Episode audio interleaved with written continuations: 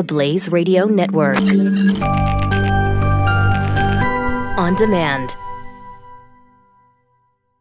Uh, Mm. I love Patriot Mobile. I love Patriot Mobile too. I don't know why people don't do this. I don't know either because I think people just get you know you get stuck in the rut of you you know the some company you've been with for a while with your cell phone and you don't think about where your money's going. But I mean, it's going to a lot of times hardcore left wing causes because these companies spend tens of millions of dollars supporting progressive candidates, 45 progressive seconds. causes, and it's your money, right? You're paying Yeah. it to them, and they're paying it to that. To The great thing left-wing is you still have the same great service, you know, mm-hmm. using backbones and you have the great service. However, you're not paying all the extra fees to these companies that they're taking and diverting to causes that you hate. Yeah, uh, yeah, it really doesn't make any sense to do it the other way. Patriot Mobile is fantastic. Go to patriotmobile.com, switch. They're going to help conservative causes. It's patriotmobile.com slash blaze. Get started today. When you use the offer code blaze, they're going to waive your activation fee for up to two lines.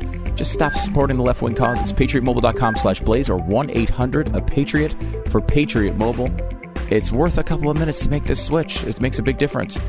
Glenn Beck. My gosh, have you noticed that the press is not concerned at all about this uh, caravan? They say this caravan's not going to make it up to the United States. This is just nonsense. And why are they talking about it now? Really? So, is the caravan a political message or a weapon? The 7,000 strong migrant caravan now appears to be both. We know that this migrant invasion force was organized in Honduras by the leftist political party looking to embarrass the current right wing government. We know that. You're not going to hear that on television. You're not going to hear that from the, the leftist mainstream news. You won't hear it because that hurts their case. They want everybody to look like they're just weak and helpless and children. Making a 2,500 mile march? Wow, that seems pretty strong to me. This entire charade has been one giant political stunt. But the question on my mind is who's paying for this? Moving 7,000 people is incredibly expensive and difficult. What about the people who can't make it to 25 miles or 2,500 miles? What about the people who might have heat stroke, might sprangle, uh, uh, you know, have a, a, a an accident, break their leg, sprain their ankle? What happens to them? Is there any medical treatment? You would think that the left would be really, really, really intent on finding who's providing the water. Who's providing the food? How are these people? You're not just going into a town with 7,500 people and everybody going to a restaurant. How are these people eating? Is there no heart on the left? Can somebody tell me I'm concerned about their health? I'm concerned about their welfare. I'm concerned about their health care. How do you move 7,000 people and not have people starve? How do you move 7,000 people and not have people need water? Basic sanitary uh, conditions. What, what is happening? How about the children? How about the babies that are in strollers? Are those strollers built for a 2,500 mile march? Shouldn't somebody, shouldn't CNN be down there asking the questions, raising the money for better strollers? These poor children. Now, who could write this check? Who is writing the check for all of this? Well, I asked Governor Abbott about it yesterday in an interview. Who's funding all this? He hinted that the Trump administration was fully aware. Now, my question is Did Mike Pence let the cat out of the bag yesterday from the Oval Office? Mike Pence, our vice president, said, quote, At the president's direction, I spoke to President Hernandez of Honduras. He told me that the caravan that is now making its way through Mexico, headed for our southern border, is organized by leftist organizations and financed by Venezuela. This isn't Donald Trump. This isn't Mike Pence. This is the president of Honduras. Now that puts this caravan into a completely different context, doesn't it? This caravan of poor migrant workers has suddenly become an invasion force financed by a radical revolutionary Marxist in the president of Venezuela. So it seems to be perhaps more than just a Honduran political message. This is a weaponized attack. But I know CNN doesn't want to cover that. Can you just please find out do they have enough water? Who's bringing that water in? Can you please have some compassion and just find out who's feeding these people? Who's caring for their medical needs on a 2,500 mile journey? Can you please find that out for the love of humanity? I pointed out on multiple occasions the caravan organizers have ties to both Castro and Maduro in Venezuela and Cuba. This new information from Mike Pence makes sense. If you're Venezuelan President Maduro, you want to attack the United States, but you barely have enough money to buy any toilet paper. How do you do it? Well, you don't use conventional means. You reach out to your allies, your revolutionaries, your Marxist zealots in South America, and you organize and fund thousands of people to flood the U.S. border. It's a pretty inventive way to strike back. Not only is it a form of economic warfare, but it also destabilizes the U.S. political structure. And that's not to mention how many criminal elements might be tagging along. How many Venezuelan or Cuban spies are uh, using this as cover to enter our country? How many terrorists might be riding along with the intention of attacking the U.S. targets? Reports this morning are saying that more than two caravans Two more caravans are currently forming one in El Salvador and now one in Guatemala. To use a military term, are we being attacked in waves? Was the first caravan of 7,000 just the first wave? How many more will we see? And if this allegation is correct, there is no other way to describe it. The United States is under attack. It's Wednesday, October 24th. Oh my gosh, Glenn Beck! You're listening to the Glenn Oh, Beck program. Glenn Beck is. Oh, he's such a conspiracy theorist. Now I say that there's, there's we're being attacked, and these poor little. I, I know, I know. So I'm really with you. I only said those things because the Zionist had a gun to my head, and I had to say them. Now I'm I'm free from my Zionist masters. So let me just say this to the mainstream media, please. Please find out if they have enough water and how that water is getting to those 7,000. Please find out if they have enough food. Who's providing that food for them? Because I want to hold them up on my shoulders. I want to be able to say, look at this generosity. They're, they're, they're, they're scheduling the trucks and paying for the trucks to move the food and the water and the and the sanitary conditions please please CNN please just for for humanitarian reasons. Please find out. Welcome to the program Stu. Also we uh, we, uh, we welcome uh, Jason uh, now I, I don't know which one it is. I'm, I'm certainly not going to help you. I'm not going to help you Jason, what? What's his last name? I know his last name, but Who- I don't know. I mean, you know who he I is. never How many know- years I is he- never know how to pronounce it now because I can't remember which one's right and which one's wrong. How many years has he worked for you? A long time, huh? I don't recall. Various different roles. I don't recall. A good, tight, good close friend, I would say. Is how I Jason Buttrill is No, with us now. Wrong one. Jason Buttrill is with us now. okay, okay, I got it now. All I have to do is concentrate on butt. There you go. There you go. Jason Buttrill is uh, no, with wrong one. Jason Buttrill is with us now. It's the same word. It's just different in, so- in, in, emphasis. So That's you all should, it is. You should just, I don't know, maybe pick the right emphasis. All right. All right. Thank you. Stu. Which is not my name. Uh, and uh, and uh, Jason, welcome to the program. Jason has been following this caravan thing uh, for uh, quite a while, and we've been talking about the use of this tactic for I don't know years.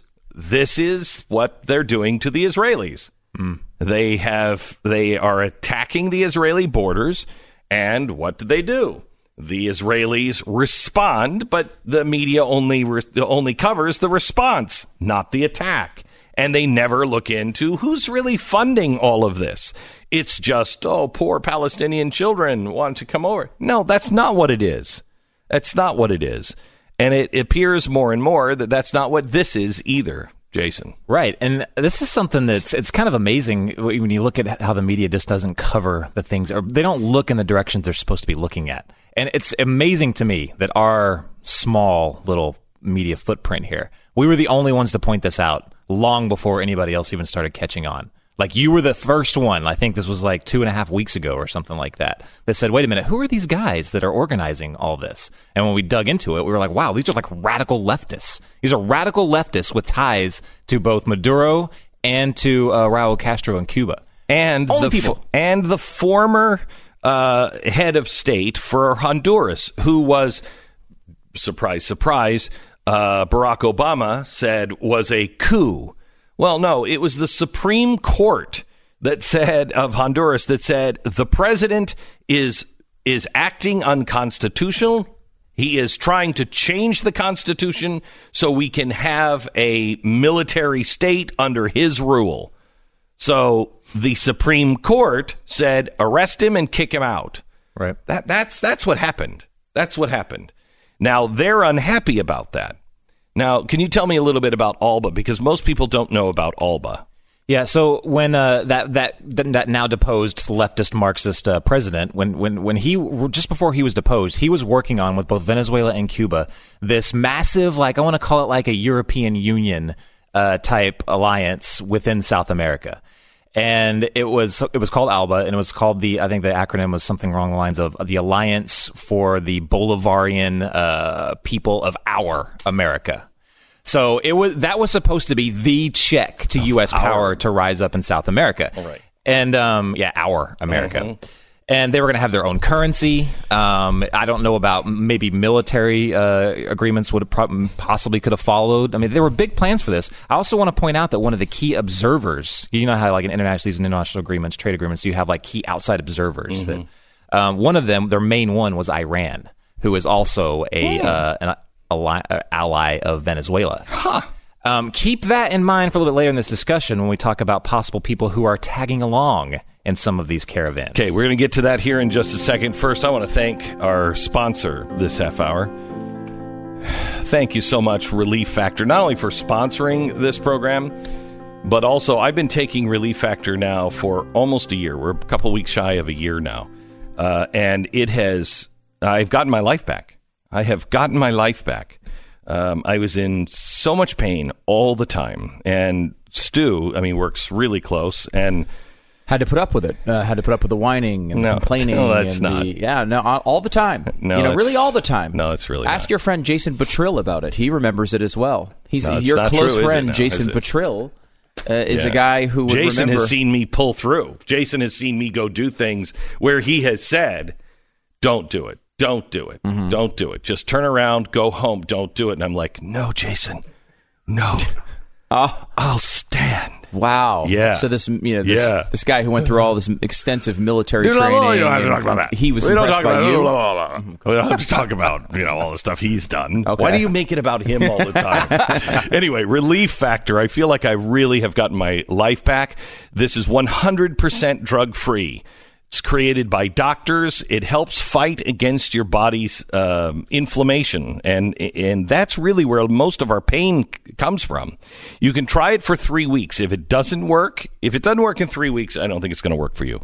Try it for three weeks. Now, here's the key 70%, over 70% of the people who try it for three weeks go on to order month after month after month.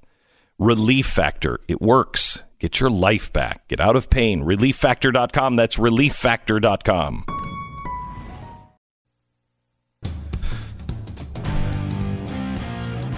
If you have uh, watched and listened to this program and read the things that we have written, you're not surprised, and you are way ahead of the game of what's going on with this caravan.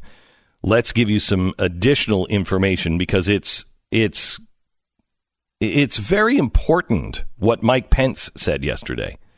Mike Pence came out in the Oval Office and said, This is being funded by Venezuela. Now, the mainstream press, they're not going to do anything but ridicule that. But this makes sense. It makes perfect sense. And it does sound crazy when you first hear about it. Like, if you're not, if you don't know the backstory, you're like, Venezuela? You know, like, oh, here we go again. They're yeah, just they like, can't they can't afford anything. Yeah, they're just blaming something on the country so we can get involved or whatever, mm-hmm. you know, or, or yeah, or the, how do they even have the money to do this?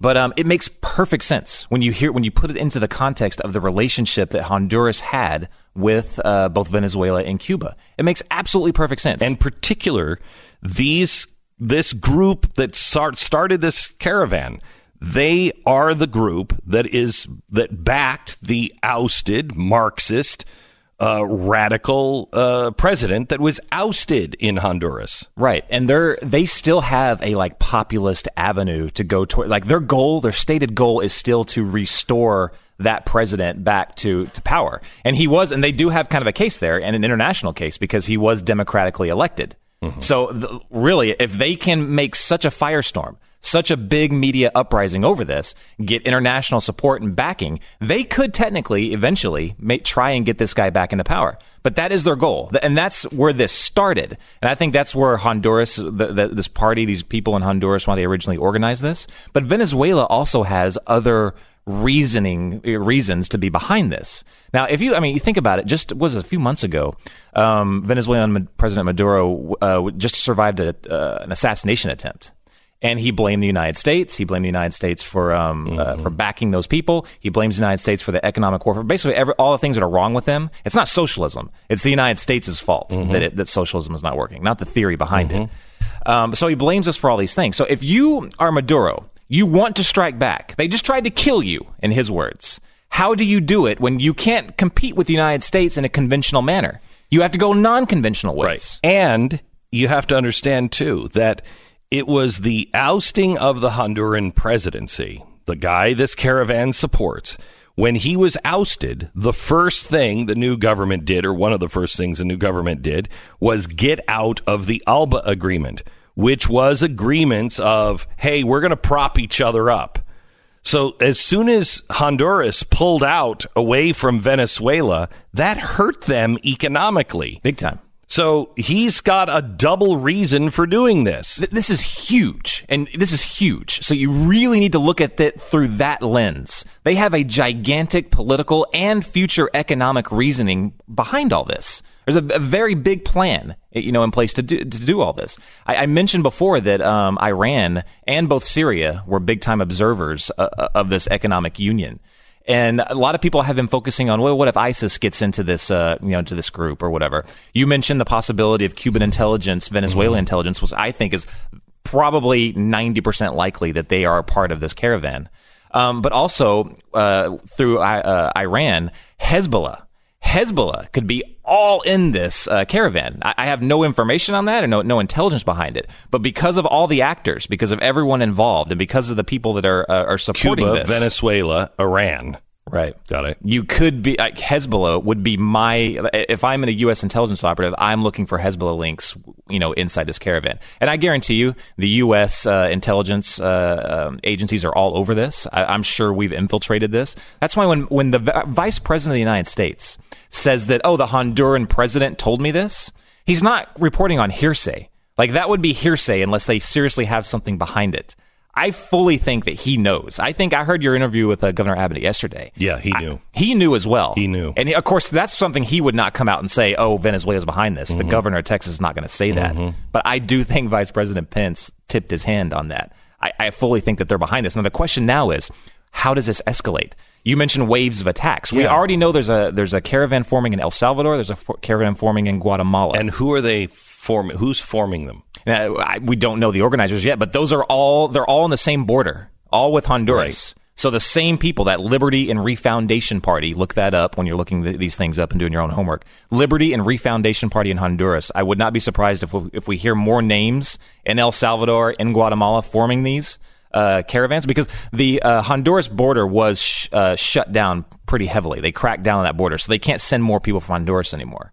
So they're probably going. Those uh, their allies in El Salvador and Guatemala are probably just forming them in their border countries. And the press won't look into this. In fact, the press is downplaying this now. And the reason why is because they know this is a nightmare for Democrats in the election. This is an absolute nightmare. The buildup to it. What happens on the border may actually work to their advantage politically because you'll have the big bad American soldier standing up. But the buildup before the border, they are saying this is a conspiracy. We don't know where they're headed. Yes, yes, we do. Yes, we do. We know what their intent is to cross our border en masse. You need to start demanding and tweeting that press looks into the humanitarian uh, issues of this caravan. Who's providing the water and the medical care? Because we're all very concerned about this caravan. Who is paying Glenn, for the food, the Mercury. water, and emergencies?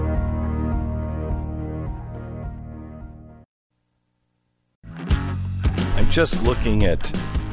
I mean, do these do these Honduran kids? This is the stuff, and uh, you know, NBC and ABC and and and CNN should be looking into.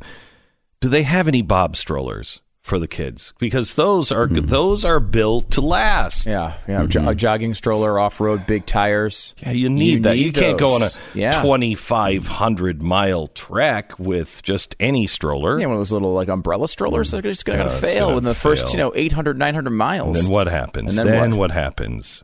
Then Uh, you're going to have to get a baby Bjorn, and you're going to have to throw toss the kid in that thing, and Man, that's going to you know not good. I think over a couple thousand miles, your back would would not be able to handle that. Yeah, yeah, Yeah. Or you get the Silver Cross Aston Martin uh, too. That's about that. That stroller's about uh, five thousand dollars. I hope they have that. That should last. That should last. that should last. And I- and you look, these poor migrants are going to have those. They, Right. they likely already have them. R- well, I don't know. You don't think? Well, I don't see a lot of women or uh, children actually in uh, Oh. most of the photos. Pat is joining us now from Pat Gray Unleashed. Now uh, precedes. Glenn, have you not program. seen this photo of all all these children? Look at the the twelve year old boy children. Okay, they all. they, everybody in that The- picture the looks like they're twenty five year old male. Well, they're. Uh, I mean, according to the U.S. government, you're a child until you're 26. Okay, And look That's at good these point. children. They're they're, They're all. all- They're, they're all, all probably just- 20 to 30 year old children. Yeah, and yeah. there's probably, what, 300 in this photo? I'm scanning. I don't see, I see a lot of children, but no women.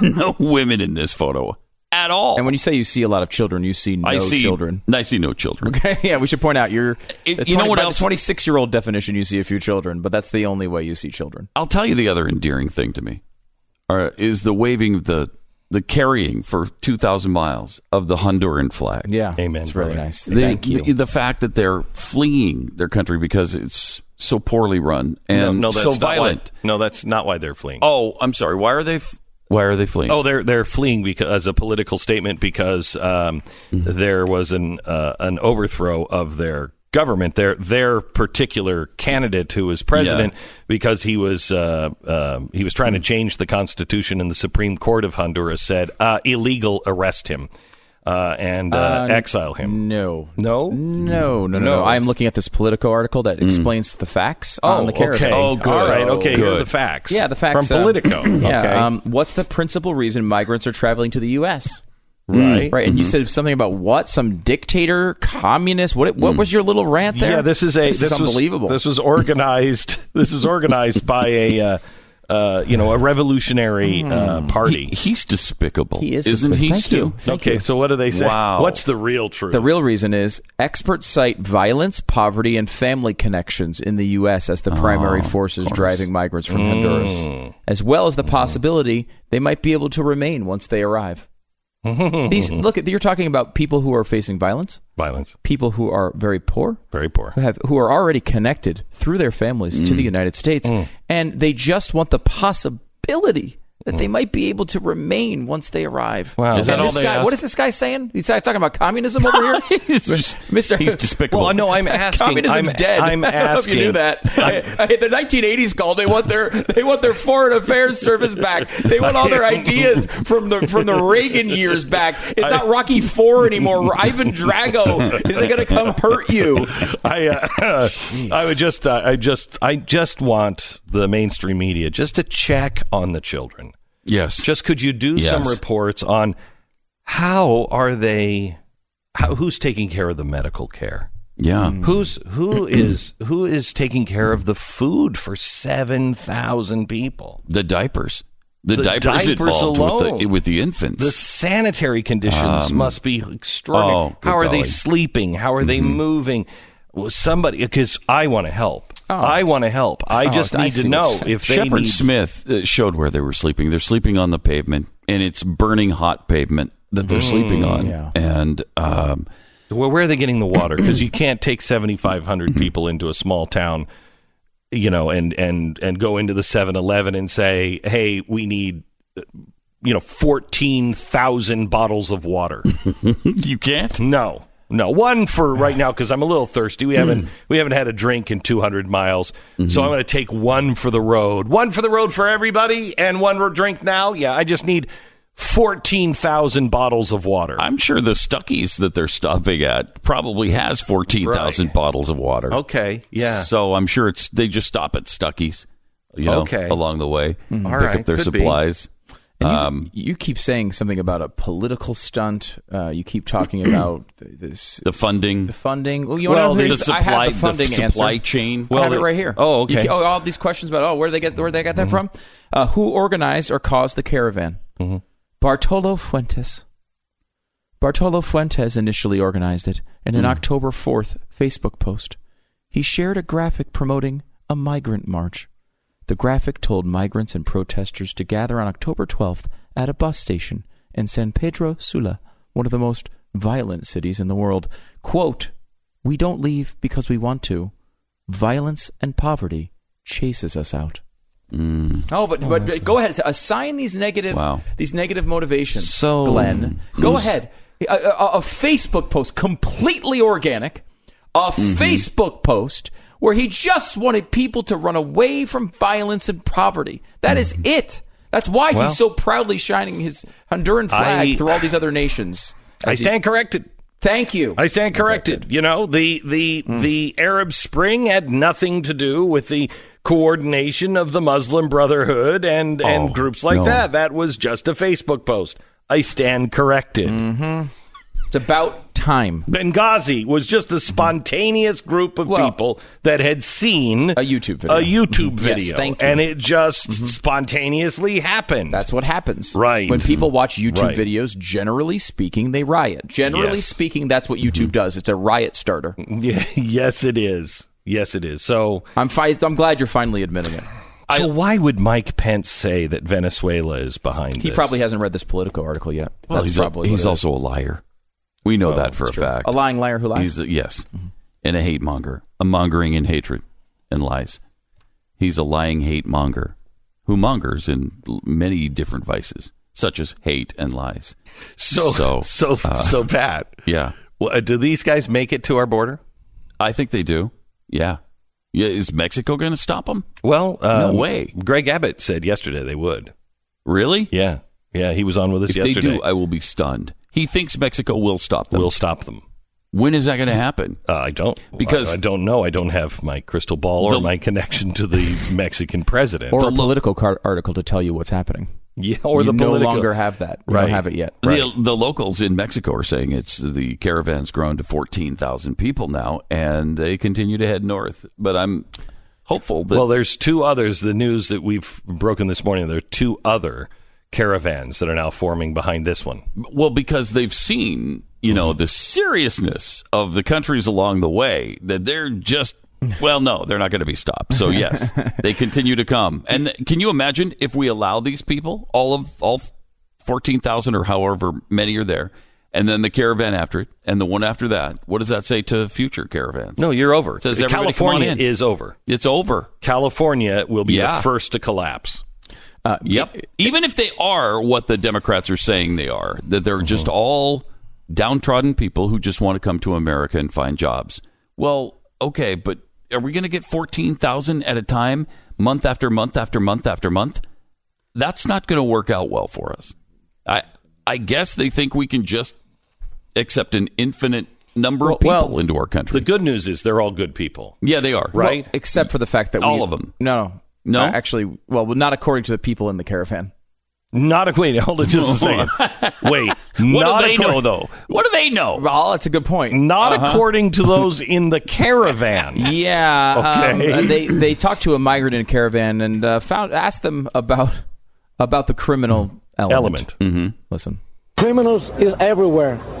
Okay, uh, cr- it's criminals in here. For, I mean, it is. My gosh.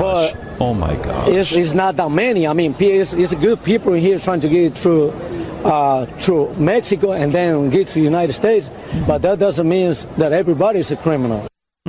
so Wait. not everyone is a criminal. Okay. There should be Yeah, I don't think here. we so there are that. some good There are people. some good There are people, some- but there's, a lot of criminals. Yeah. Yeah. Well, there's a lot of criminals everywhere. Wow.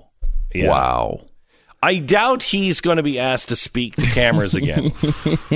I doubt. doubt it. I doubt he'll be I doubt it. By the way, who's left in Honduras to fight for Honduras? Anybody? Anybody going to take a stand in Honduras, or is it just turned over to the gangs This now? is a stop it.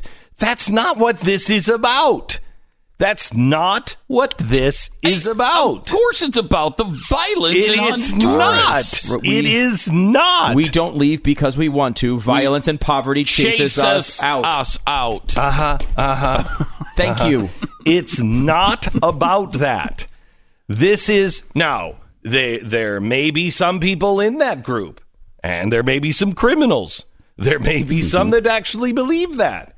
That's not what this is about.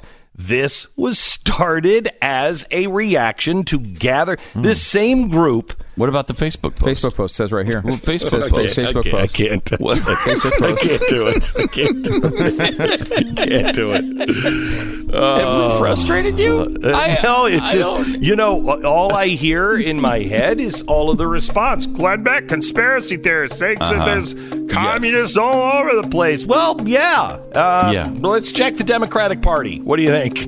You know, they're now saying, yeah, capitalism doesn't work.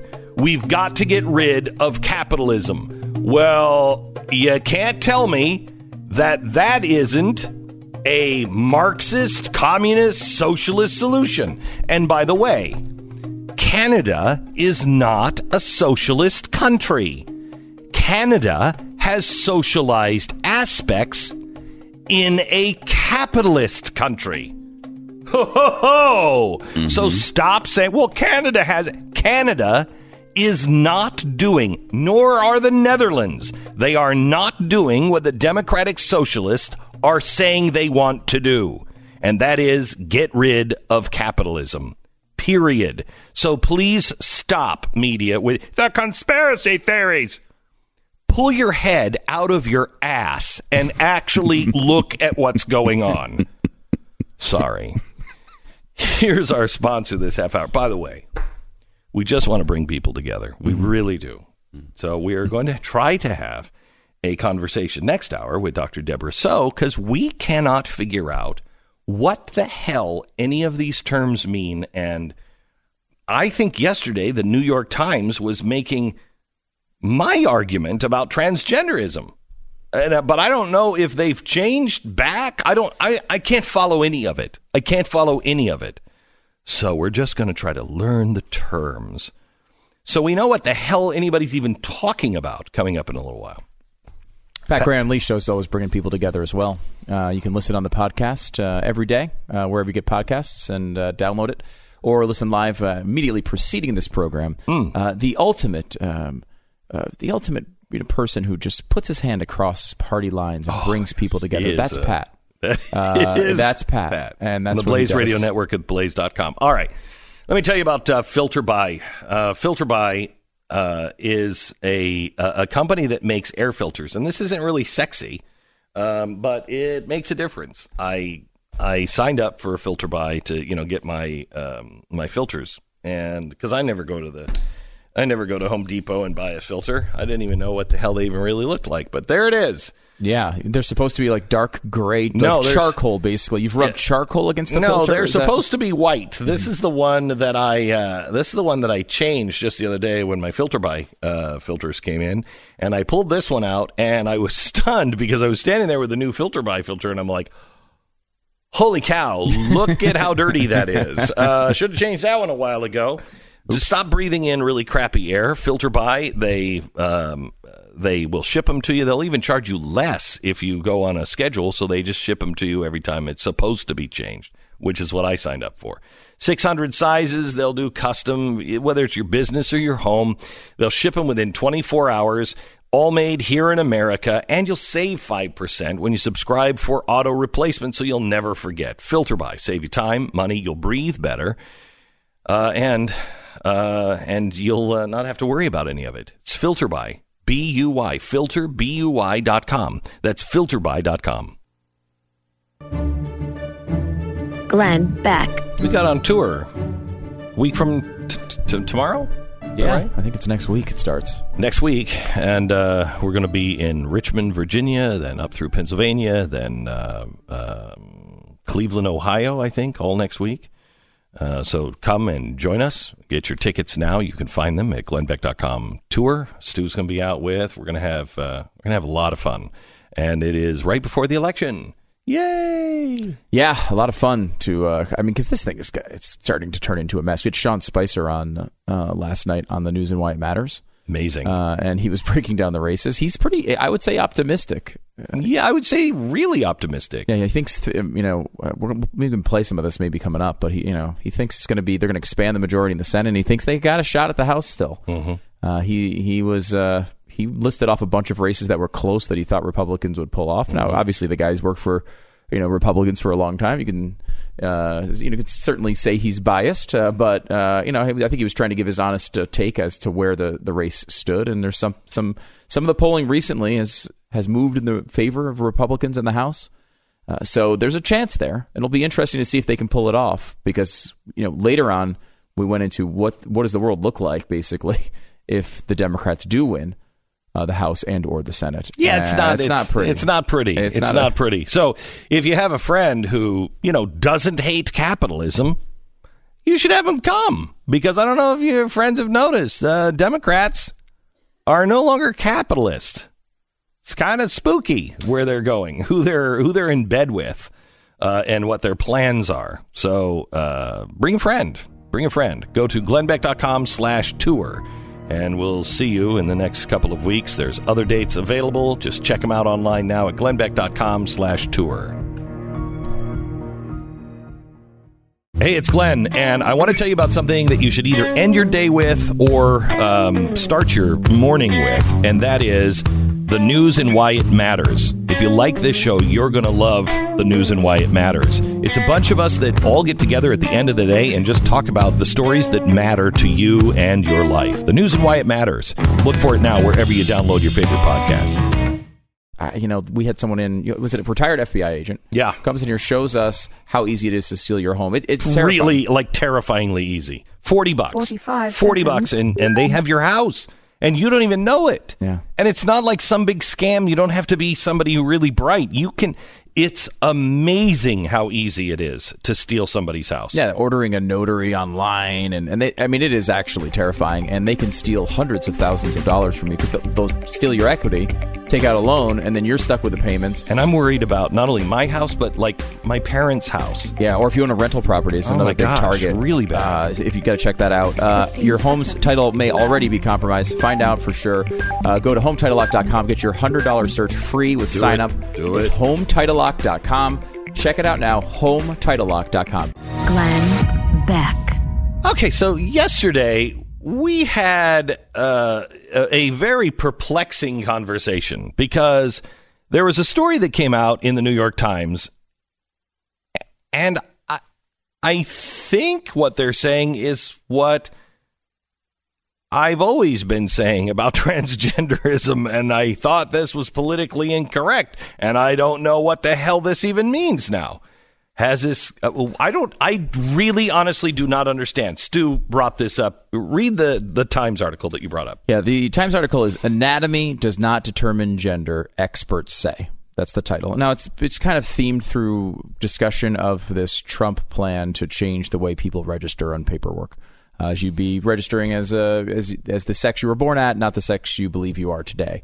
Uh, so that's kind of where it's themed. And of course, every piece of news must go through some sort of Trump filter to see whether you can blame Trump or excuse Trump, or it, it, no one can just talk about an issue anymore. Mm-hmm. But through at the you know, halfway through the story, you get this, and I, I was fascinated by this discussion. Um, how to define identity? Researchers say gender identity comes from the brain, not the body. Some put it more bluntly: it originates between your ears, not between your legs. And so, yes, I would say like that strikes me as I read it again, almost like a conservative critique. Right. Of, of That's coming between your ears, not your legs. Right, exactly. Right. And this is supposed to be what the researchers are saying. And it struck me as I was reading this that we are discussing two different things. Like the reason why you would want someone to register as a male or female, let's say on a government healthcare form, right, would be something because not because of the feeling in their brain, right, because like of what they really are, right. Like you would have to cover, for example, uh, you know, birth, right, of something that a man can't do. Wow. Right, and again, that's a whole How other part of you. controversy of, of Obamacare and other Right. things. But the the point being, you know, you're there's a reason to know these things in theory with the government, not because they're tracking how uh, feelings. They're not tracking um, how you feel in your brain, right? They're talking about specific things that that body parts can do. And you know that is you know there might be a higher risk of breast cancer or a higher risk of another type of cancer. That doesn't change because your mind feels like you're more like a boy than you are a girl. And gender has they have gotten away from one traditional definition of gender, which is male or female. Um, But the other part of the definition of gender is describing traits. That is really kind of you know uh, feminine. That is a traditional uh, masculine gender. Okay, those traits. the tomboy, The tomboy, uh, right? that's a masculine gender trait. Of Okay. right? But those are traits. Now, you want to talk about traits, okay. But we're talking, I thought about saying that you are actually a woman. And that's not true. So, Dr. Debra Soh is with us. She is a journalist and sex researcher and uh, and has her head screwed on right and isn't afraid. She's Canadian. I don't know what what it is with the Canadians having more guts than us, but uh, she's a Canadian researcher and uh, has spoken out about this. And uh, Debra, I just want you to set us straight. Where are we? Where are we wrong here? What what are we missing? I'm absolutely appalled by the coverage on this story because there's so much misinformation being spread. Um, and, you know, with regards to that Times piece in particular, anatomy very much does determine gender. I mean, nowadays, gender is seen as sort of this free floating, nebulous concept that is completely divorced from biology, but it's very much um, linked to biology and anatomy. Um, for 99% of us, our biological sex is our gender. Um, of course, that's not the case with everybody, but for the vast majority of us, that is the case. And, and I don't think there should be anything wrong with saying that.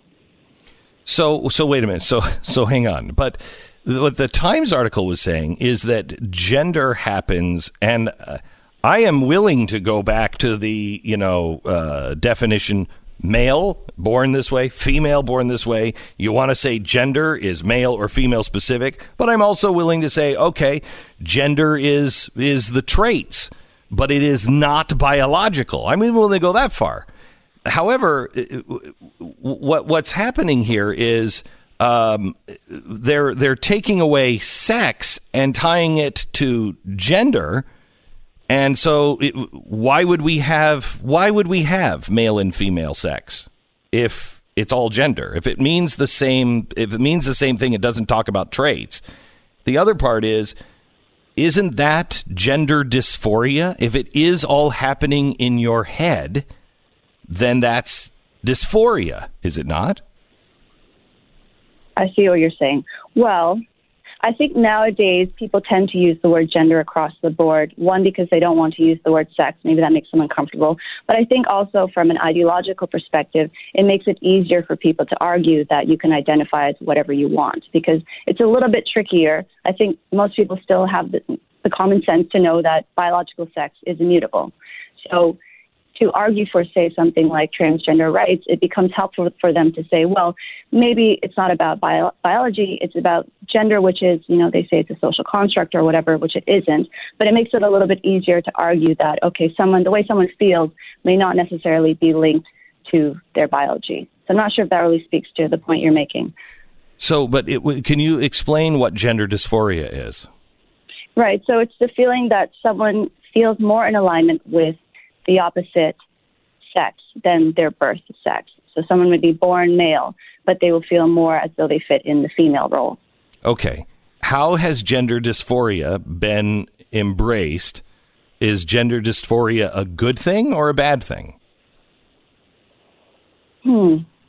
I, I think it's seen as, I don't think it should be seen or good, as good or bad. I think it's a medical condition, and I think people who are suffering should be able to have access to care and I think adults should be allowed to transition if that's deemed the best approach for them. But I think nowadays it's kind of glamorized and seen as something that is really um, almost preferred. Not, I wouldn't say preferred in society, but it's almost like seen as a positive thing, especially among progressive people. So, but but here's my here's my point. Uh, isn't um, isn't anorexia a form uh, of of physical dysmorphia that you see your body as fat even though you're 60 pounds. Isn't that dysphoria? Right. right true. The thing with gender dysphoria is it does have biological correlates. So this is the thing i find very confusing about the whole transgender movement is that you know some people will argue that biology has nothing to do with it. Other people argue that it is strongly biological. I would think that proponents of this movement would want to be in alignment with the science that does show it is biological because doesn't that add some sort of validity, I guess, to what they're saying? Because it has to do with hormonal exposure in utero. So, um, an example I can give is say girls who are exposed to a higher level of testosterone in utero. So, higher levels of exposure to testosterone is associated with more male typical interests and behaviors. So, girls who are exposed to higher levels of testosterone when they are born they are more male typical in their behavior. They're also more likely to want to have a male gender identity. Soh it speaks to the biological influence, even though people want to say that gender is completely diverse, diverse from that. So, I, I guess I, one of the things as I was reading the story, uh, Doctor So, is is that there is a. It's almost like we're talking about two different things. Uh, you know, we were. If what gender is is a feeling, that is an interesting thing for people like you to to research on and, and even and, even if it's a biological feeling. Yeah, well, yeah, sure. Um, but it's not necessarily of interest on a on a forum, you know, that you're turning into the government, right? I mean, like that, that that's a it's a different. I mean, it may be in certain circumstances, but why the government is asking for this information is not necessarily about someone's feelings. Uh, it's about it's about a, a physical characteristic that they hold. So, I mean, is it just that? Is it just basically that gender doesn't mean what it used to mean? Uh, are they using gender to say this is a feeling, and therefore we should almost come up with a different word for what? I Because what I'm describing and what we've talked about this entire time has nothing to do with feelings. It's male or it's, female. It's about yeah, it's about physical characteristics. What is the word for that? I see what you mean. I think from the perspective of what the administration is trying to do, I think they should be allowed to collect that information, that information and those data, without it being such a controversial issue. Um, and you know, with regards to protecting Title IX and and women's rights, I, I don't know why people don't see it from that perspective that this is a positive thing because shouldn't that be seen as helping women, right? Um, and it, it kind of does boil down to this larger argument that's going on right now about people who were born female versus the rights of transgender women. And are transgender women women full stop? And so there is this argument going on. I don't know if, if either of you have been following this, but with um, it's been mostly radical feminists. I wouldn't consider myself a radical feminist, but you know, this group of very progressive women who are saying transgender women are not the same as people who were born female. So uh, in this argument, transgender activists have been winning so far, and we see that in terms of how this narrative has played out with the recent decision. But in terms of what you're saying, I, I, I see what you're saying, and I guess I'm using different words to kind of mean the same thing. In that, yes, for people who are male or female, that gender is basically sex. It is, at the end of the day, the same thing. But nowadays, gender is being used in a different way to kind of argue for this more progressive idea that you can be whatever you want. And I'm not insane, right? That's changed. Right, that like, cha- uh, that, that's not. That, I'm not completely insane in in the belief that gender used to mean. I can't No. you- right? Like this is No, something that they are taking this word and making it it mean feelings instead of what it used to mean, which was biological gender, sex, and traits. Right, and that, that's why I think Two also definitions. can spread to this larger idea that gender is a spectrum. Because if you feel a certain way on one day and you feel differently on another day, that must mean that your gender must be something unrelated to uh, sex, which is immutable. So, one more follow up on this. If, as the New York Times says, identity comes from the gender identity comes from the brain, not the body. It originates between your ears and not between your legs. If that is accurate, and that is a defense of the transgendered argument, right? It's not a it's not a criticism of it. It's just, it's a defense of it. If that is true and it's in your brain and not between your legs, why are there physical surgeries associated with being transgendered?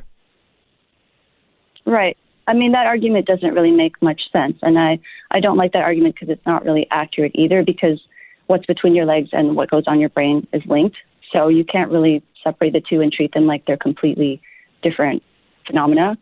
Um, but there, I mean, there's a lot of, the, of aspects of this argument that, that don't make sense. I mean, transgender activists will also say that gender is a social construct. But if that's the case, why do you then need hormonal intervention mm-hmm. to transition or to feel more in mm-hmm. alignment with the the sex that you identify as? So I guess my biggest gripe from this whole thing is that you know sex is about being male or female. Gender is how you feel in relation to your sex. But again, as I said, for the vast majority of us, our biological sex does dictate our gender. So I don't think the three of us are necessarily that you know view things that differently, even though I'm using different terms to describe it. Let me ask you a really uh, difficult and politically incorrect question. Um, Sure. If if dysmorphia, for instance, is we, we say that it's bad to be anorexic because you're seeing your body in a way that is not reality and it's dangerous. It doesn't. It's not a healthy uh, outlook. Um, we see the stats of people who have gender dys- dysmorphia and the suicide rates are really bad. Having the sex change and everything else is not changing those suicide rates. So why are we taking the the gender dysmorphia and say, "Hey, it's totally fine," when it's not? It's not. It, the suicide rates are bad. Uh, I would agree that one thing we are talking about is comorbidity. I do think many people who are coming out as transgender nowadays probably have some other psychiatric condition that isn't being diagnosed because clinicians aren't able to do their job properly. So if someone comes into your clinic and says that they are transgender, I don't work with patients anymore, but um, if someone comes in now and says that they're transgender, a clinician really does have to take that at face value. They're not really allowed to, to ask deeper questions because that's seen as transphobic. So I think nowadays, because it's seen as very trendy to be trans, that could be part of it. And so if someone who has another form of psychopathology, it's manifesting as something that has to do with gender, even if gender has nothing to do with it. Um, but with regards to why transitioning should be seen as something beneficial, I mean, research does show for some people it can help. I do think if other things have been ruled out, that it, it can be beneficial for somebody. Um, I think ultimately adults should be free to do what they want with their bodies. So, so do I. Don't get me wrong. So do I. But I, I, I think what uh, uh, I was getting to, and you've just answered, is this transphobia. Uh, this, this, uh, just herding everybody into ask no questions is dangerous. It's just dangerous for people. And and we, we should look. In the end, you're an adult. You get to do what you want to do, and I'm fine with that. But but just the silencing of thought, and in this case, science, medicine is is terrifying. Yeah, but I mean, going back to the difference between gender dysphoria and say something like anorexia, with people who are gender dysphoric, their brains have been partially either masculinized or feminized Right. in the Uh, direction I got it. of the, the gender they identify as. Right. But the thing is, these studies that show this in the brain ha- are also conflated with sexual orientation. So if you have a study on trans women, say, so these are people who are born male but identify as female, they are also attracted, for the most part, to men. So when you do these brain studies, we're still not clear on if the differences we're seeing are due to them identifying as female or due to them being sexually attracted to men, because there are very strong neural correlates that are associated with sexual orientation. So that's the other thing that people aren't talking about is that this has a lot to do with sexual orientation being gay. And, so the brain correlates that people are talking so much about how transgender, being transgender is in the brain, it's not really accurate because we we don't know that for sure yet. Dr. Debra Soh, thank you so much. I appreciate it. Um, always enlightening to talk to somebody who is not politically correct uh, and doesn't agree with everything that you say, or, you know, uh, you may not agree with everything she says. Good. Have the conversation. It's healthy. Car Shield. They're taking your car in for an oil change. Mechanic finds something wrong, and then you're standing there like, "Can you not find that wrong with it? Because I don't have that money." Well, it doesn't happen if you have Car Shield. Car Shield is, you know, when your when your warranty lapses, and it's I swear to you, it's almost like these car companies are like, "When is the warranty up?" Okay, this part should work for about three days after. Um, when the warranty expires, you could be out thousands of dollars. So you need that additional coverage, and that's where Car Shield comes in. You can have it repaired, you know, at the dealership. Doesn't matter. They're going to pay for it. They're not going to send you a check. They're going to pay the mechanic directly. So you don't have anything to worry about. Get your car covered now with Car Shield. 800 Car 6100. 800 Car 6100. Use the promo code Beck 800 Car 6100 or carshield.com. So I mean, look here. Here's where I think people are. I don't want to. I feel bad for Bruce Jenner. I really do. I'm sorry for name shaming him, uh, but uh, I Dead naming? Yeah, dead naming. I, I feel bad for Bruce Jenner. I the, the fact that he lived his whole life feeling the way he felt and felt like you know some sort of outcast. That's horrible. I'm, I feel bad for that. Uh, and you know what? If he wants to be called a woman and he wants to do whatever he wants to do, he can do what he wants. He's an adult. And I can choose to be kind to him and, and say, you know, you're a woman now. But if I if I'm on the witness stand, I'm raising my hand and saying it's a dude. He's he's a dude. That's Bruce Jenner. Okay? And Bruce Jenner had a horrible life and a horrible experience and he felt this way and and I went along cuz I don't want to hurt him. I don't you know, I if that's what made him happy, I'm going to say that. But court of law? No. And your honor, she's not pretty either. Right, and I think that's the, the there's two sides of this. There's the libertarian in me is is like, well, people can do whatever they want. I don't care, um, and that's fine. But then there's also the truth, right? And the Like, science, and- why it matters is the Yeah. science part. You're you're right uh, when you talk about insurance. Why do we have to be male or female? Insurance. Well, you know what? That woman might have to be checked by a proctologist from time to time because she might have butt cancer at Yes, some point. nicely put. Yeah. Okay, I mean that that's just reality. Right, and that, that's, That's why reality. that stuff is important. Right. Uh, and you said it. I mean, the doctor said it a bunch of times. You just said it in the last conversation. Feel, felt, feel, felt, feel, felt.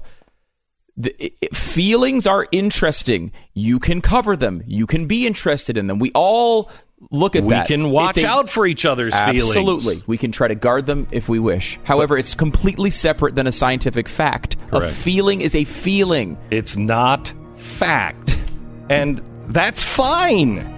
Yeah, That's just fine. two different things. But you can't disengage from facts.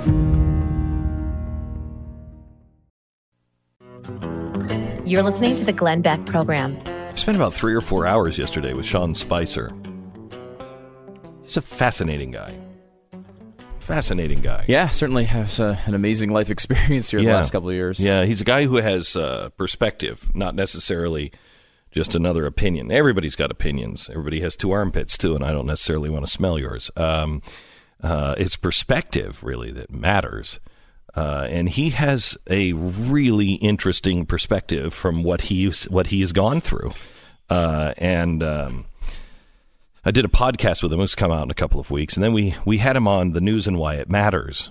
Um, and he was actually very positive uh, about this this upcoming election for the Republicans if people turn out to vote.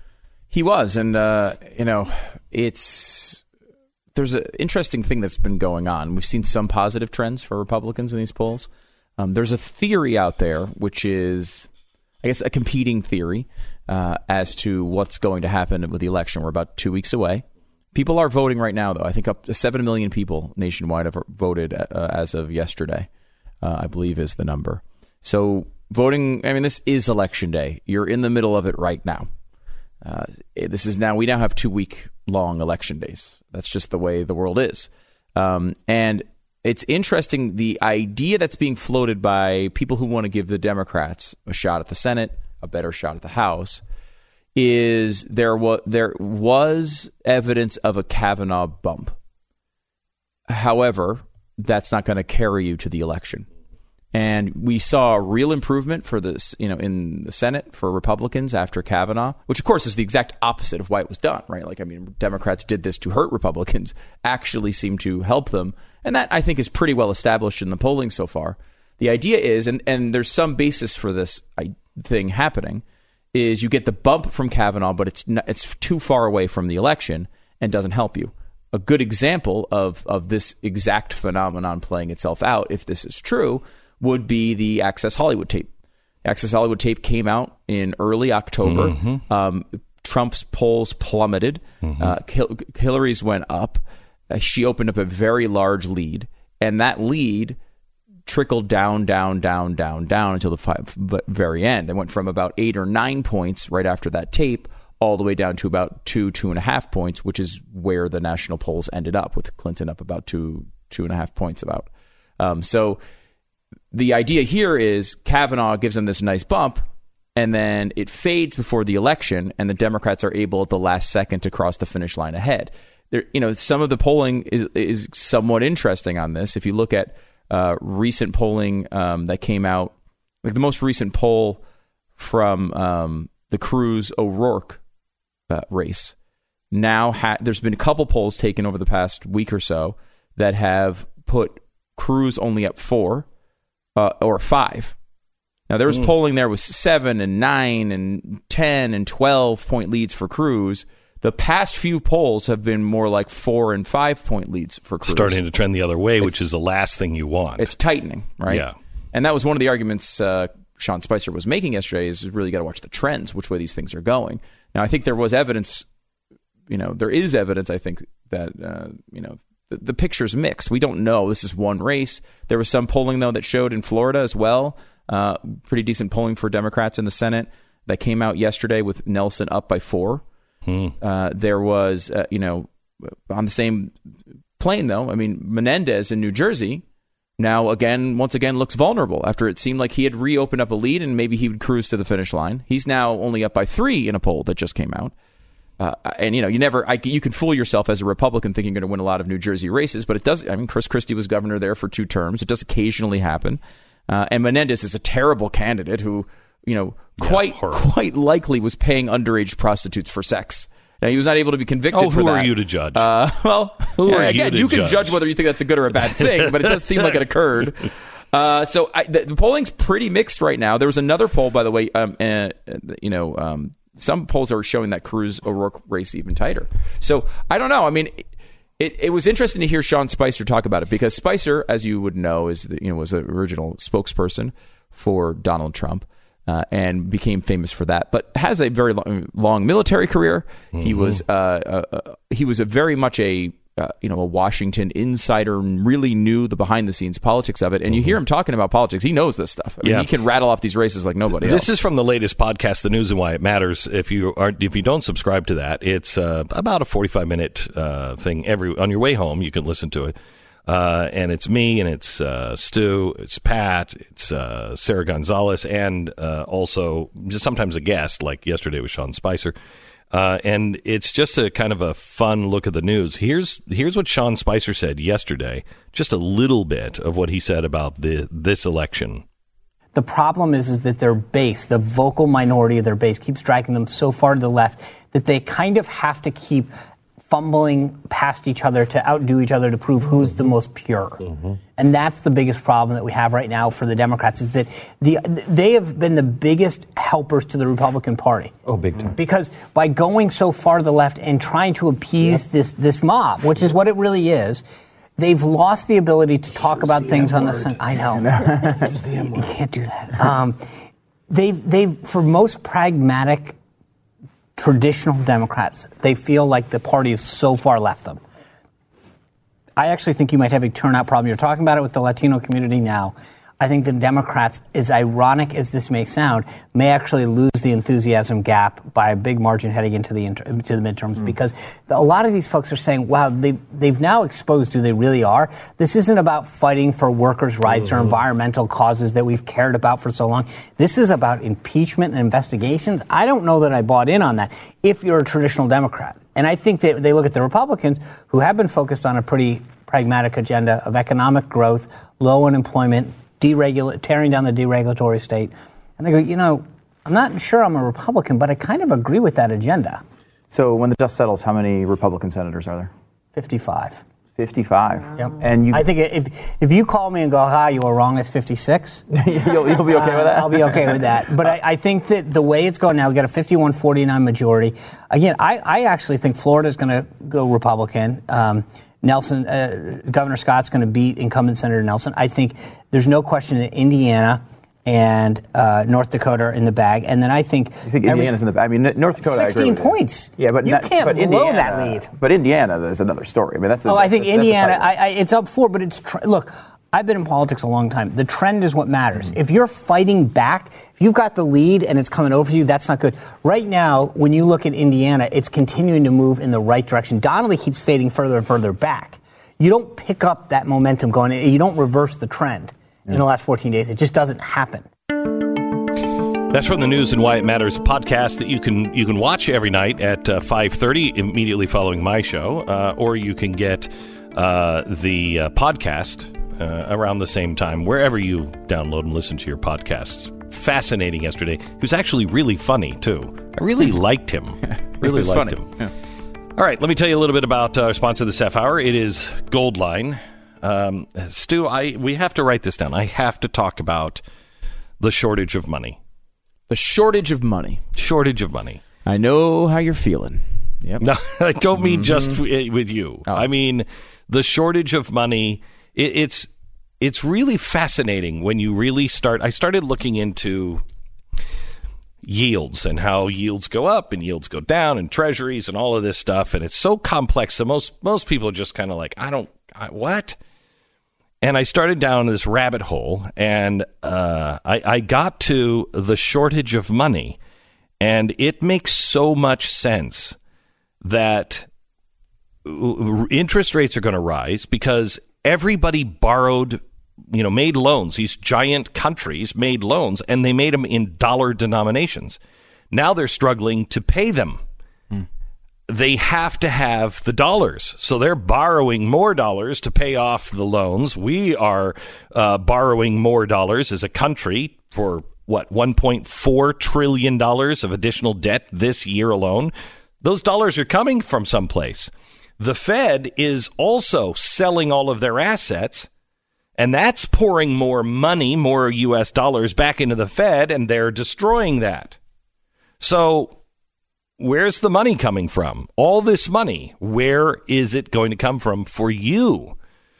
This, when money tightens like this, um, the Fed only has a couple of ways to go, and that is put everybody through a real bloodbath, which they might do, or print more money and make our loans, you know, less than zero perfect.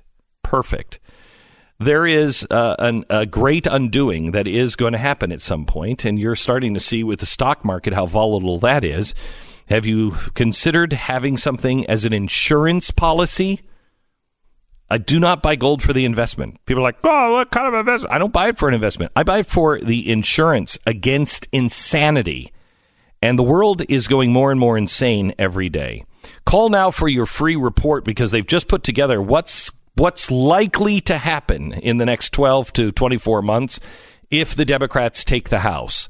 Call and get this report now. Do your own homework. Call 866 Gold Line, 1 866 Gold Line. Get this report. It will help you see over the horizon. It's free. 1 866 Gold Line or goldline.com.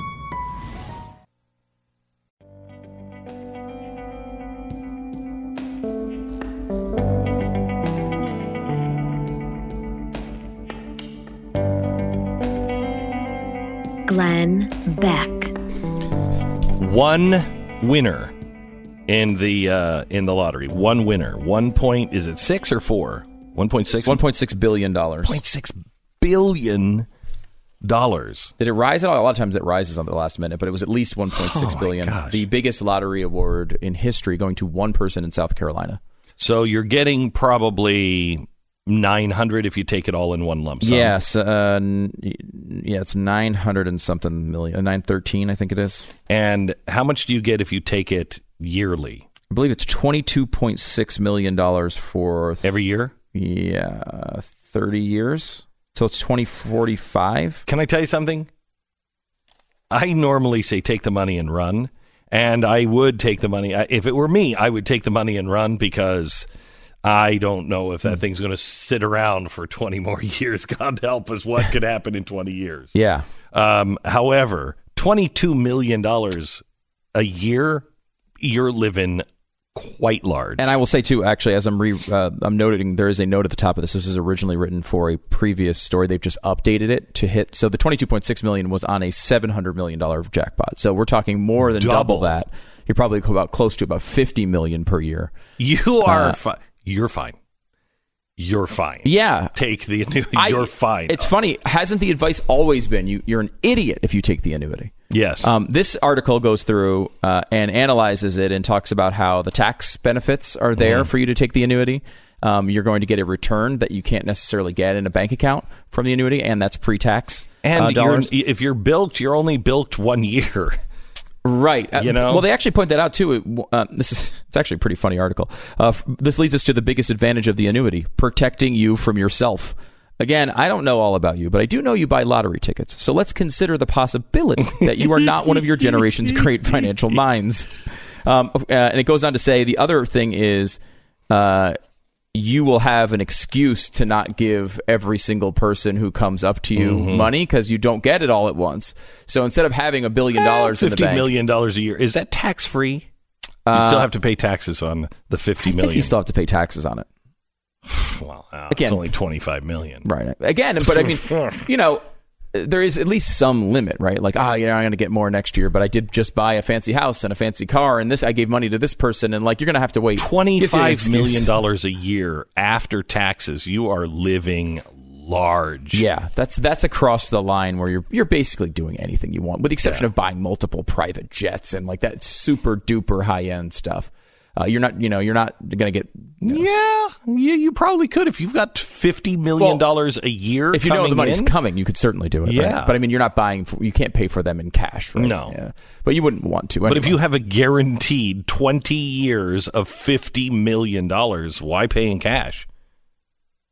Yeah, I mean, it seems I like mean, any bank is going to give you the loan. Right, just feels weird to pay someone interest on anything when you're in that financial position. But yeah, I guess you could certainly get it. What do you care? Uh, it's not going to be all that much, I guess, uh, in the grand scheme of things. But congratulations to uh, Whoever. our South Carolina listener. Um, who we of course made that incredible deal with to get uh, I remember that percent deal. each. I remember uh, that. when they win, and I just you know Mm-hmm. as a, as a nice thank you for uh, our you know doing the show all these years, All these years, And for- we appreciate it. we, appreciate, it. Uh, you know, so get in contact with us. We love you. Or son, We've always loved you. whichever or daughter, whichever you are, Whatever you- you are part of this family. If you won or lost, we were always with you. Yeah. And we would have obviously shared our winnings with you. So we would have. as you listen to this, obviously just send we would have. We would have absolutely. Oh if I gosh. had, if if I were Mm-hmm. the won the lottery, everyone in this audience would be a millionaire today. Really? Yeah. I d- we have a much smaller audience than I suspected. Well, because I've seen the numbers, it, that would cost you a lot more than 1.6 billion. well, I'm just I'm just saying. You know, my heart would say we're all millionaires. Oh, today. okay. I wouldn't actually give anybody else a you know a, a dollar of it, but in my heart, we'd all be millionaires. Oh today. wow, Yeah. that's great. It's not worth anything, but it's great. Yeah. Um, so Let me ask you. this: You won fifty million dollars a year. Yes. I know you don't even call me. Oh, you, I'm not showing You up. would never even hear my voice again. Yeah. So there's no Uh, there's no so like, hey Glenn, it's been great. It's no. Here's ten million. Oh, good God, no. Yeah. I might find someone you really hate to pass along a message. Right. Uh, Right. You know, Right, send them okay. over to your house. All right. George Soros is calling. I got a message from Stu. I, I now work for him. Uh, yeah, I mean it's a it's a big life change at that point. I, I don't Yeah. think I, there's another deadline I have in life. Like that's I always thought about that. Like I still do a lot of the same things that I do now. There's a lot of the work that I do that I love and I would do separately from having a job. But like I'm not getting up early to do it. You know, like that's not Yeah. happening. You know, like I'm not like, oh, you need that turned in by Friday. Well, you I get sud- it in 2039. Right. Good luck. Mm-hmm. I, I suddenly am like a 20 something. Uh, you know, I may not show up tomorrow. yeah. You know, oh yeah. Oh, you open at nine? Oh, that's one? oh, well. I'd embarrass millennials with my attendance. I would too. The country has been pushed to the limit. Our political bonds have been torn apart. We need a true leader who can save us from certain doom. Unfortunately, we could only find this guy. Hey, it's Glenn Beck. Glenn Beck is coming live to talk about the right path forward and to make fun of the people standing in the way. He might not be able to save the country, but at least we can all go down laughing. Glenn Beck Live, the Addicted to Outrage Tour, on tour this fall. For tickets, VIP packages, and more, visit glennbeck.com. Uh, Stu, Mm-hmm. I would like you to talk to my wife about Field of Greens and explain to her that I no longer have to eat my vegetables. Well, this is the whole point of Field of Greens, in my mind. Thank you. In my mind, too. Not necessarily in their mind, but they're- yes, they're like, oh, so good. You're getting your vegetables and it doesn't hurt to have more. No. Well, no. To be fair to your wife, though, she may be thinking of there's a lot of these like products that say that they're like superfoods, 45 uh, seconds. and they're just like extracts, and they don't really do any. You know, super uh, superfoods are kind of an overused term. Brickhouse with Field of Greens, this is actual real food. Like they've just made it easy for you to eat. You're having all the vegetables. You're getting the nutrients that you need. You're listening to your mommy. Yeah, I'm right? not going to get scurvy now. Yeah, so I can I can take it, the Field of Greens, take it, and just get all of your fruits and vegetables out of the way. Yeah. You can do it now. Uh, just go to brickhouseglenn.com, brickhouseglenn.com. Join me. Yeah. And, and Wives of America. We've had our fruits and vegetables. If you use the promo code Glenn, by the way, 15% off. It's brickhouseglenn.com. Brickhouseglenn.com. Go there now. Glenn Beck. Get it. Well, here we are today. We have uh, suspicious packages again uh, sent to the White House, then to the Clintons, then to Obama, now to CNN. CNN's building has been evacuated. We have gone through this when we lived in New York. Um, it is a scary, scary thing. But we are reaping the seeds that all of us are, I shouldn't say all of us, a lot of people who are in politics are sowing. Um, the streets are becoming more and more dangerous for people who have a political opinion. And this is not good. Can you name the name the guy who tried to shoot all of the uh, Republicans on the baseball diamond? Can you name him? Give me his name. Give me his name. Give me his name. Well, we don't uh, give the names of mass shooters. Yeah, because you don't remember it. Most people don't remember it because it really happened and then everybody moved on. But it was a Democratic operative that had worked for Bernie Sanders that had had enough. And now we're hearing this rhetoric of, you know, when they go low, we kick them. Go get them at dinner time. Roger Williams is a representative from uh, from uh, Texas, and he was on that baseball diamond when the shooter started to shoot at the Republicans, trying to kill the Republicans for political reasons. He's written a great op ed about uh, it's wrong to promote violence. Welcome to the program, uh, Congressman Williams. How are you, sir? I'm doing great, Glenn. Thank you for having us. So, can you can you tell me um, what that day was like now, a year away from it? Well, it was. Uh, it's like it was yesterday to, to all of us, of course. But uh, it was. Uh, we practice. I'm the coach of the baseball team. We practice every morning. Uh, getting ready for a game in June, and at uh, I was hitting ground balls to one of my colleagues at third base, and all of a sudden a, uh, a boom went off, and you know, like a lot of people, we thought it was a backfiring of a car, possibly. 7:09 in the morning at a very nice area in Alexandria, and all of a sudden someone yelled, "He's got a gun! Head for cover!" And uh, my instinct told me to go to the dugout. It was a real dugout, so I dove into the dugout at that six foot to get away from this guy. He was firing. I ended up uh, Jeff Flake and Mo Brooks, uh, and uh, he hmm. started firing. He fired 60 rounds before anybody fired back. We were fortunate we had two Capitol Police there that could could defend us, but he was firing AK-47 and fired 60 rounds. There was absolutely no way we were going to live. I mean, he was going to get across the field and assassinate everybody, but uh, a lock kept him from doing that. Nobody knows why the lock was there, but uh, you know, I got wounded. Uh, of course, we're familiar with Steve Scalise's wounds. My my aide got wounded. Another young man got wounded. The Capitol Police got wounded. It lasted ten minutes, uh, and I've had friends of mine say, when you're in war, a battle lasts about two minutes. Uh, so it uh, it was a life changing experience. But the idea that somebody could get up that morning, somebody go kill people and kill Republicans, is uh, pretty unbelievable. That that's where we are right now. And of course, the everybody thought that's a that was an event that was going to change, turn things around from a civility standpoint. It did for about 12 hours, and that was that. So, anyway, it's a life changer for all of us, and I I uh, uh, thankful that God was in charge and uh, He let the perpetrator be the one that lost rather than 25 congressmen that could have really changed the world. So, how are you? How do you react when you see, um, you know, Eric Holder uh, mm-hmm. say, you know, when Republicans go low, we kick them, and they're cheering to that. Well, you know, it's Eric Holder, it's it's Pelosi, it's Maxine Waters, who I said uh, she and I are on the Financial Services Committee together, and when they start telling uh, everybody to, like you say, go low, uh, run people out of restaurants. I mean, I've had all that experience to me also. Uh, it's just wrong, and the shame of it is they haven't been shot at. They haven't been shot. They haven't been wounded, and I take personal uh, and all of us do, personal uh, problem with it uh, is they're they're mouthing and uh, and and they're creating a really really problem in in our country. Civility is the word that keeps being used, but we have no civility. There's we're not going to get back to where people can agree to disagree in a in a civil manner. It's just being stirred up, and uh, a lot of it by the liberal left. There's no question about it. So it bothers us. And uh, you know, I've had my daughter had a wedding several weeks ago. We had protesters at her wedding uh, I've been yelled at at restaurants, just like a lot of my colleagues. Uh, it uh, kind of takes the fun out of this, right? But at the same time, we, we serve for a lot of different reasons. And I hope we can get back to where we can agree to disagree again. So the um, the bombs or the suspicious packages, Clinton's, Obama, Soros, the White House, uh, now CNN today, uh, Antifa on the streets.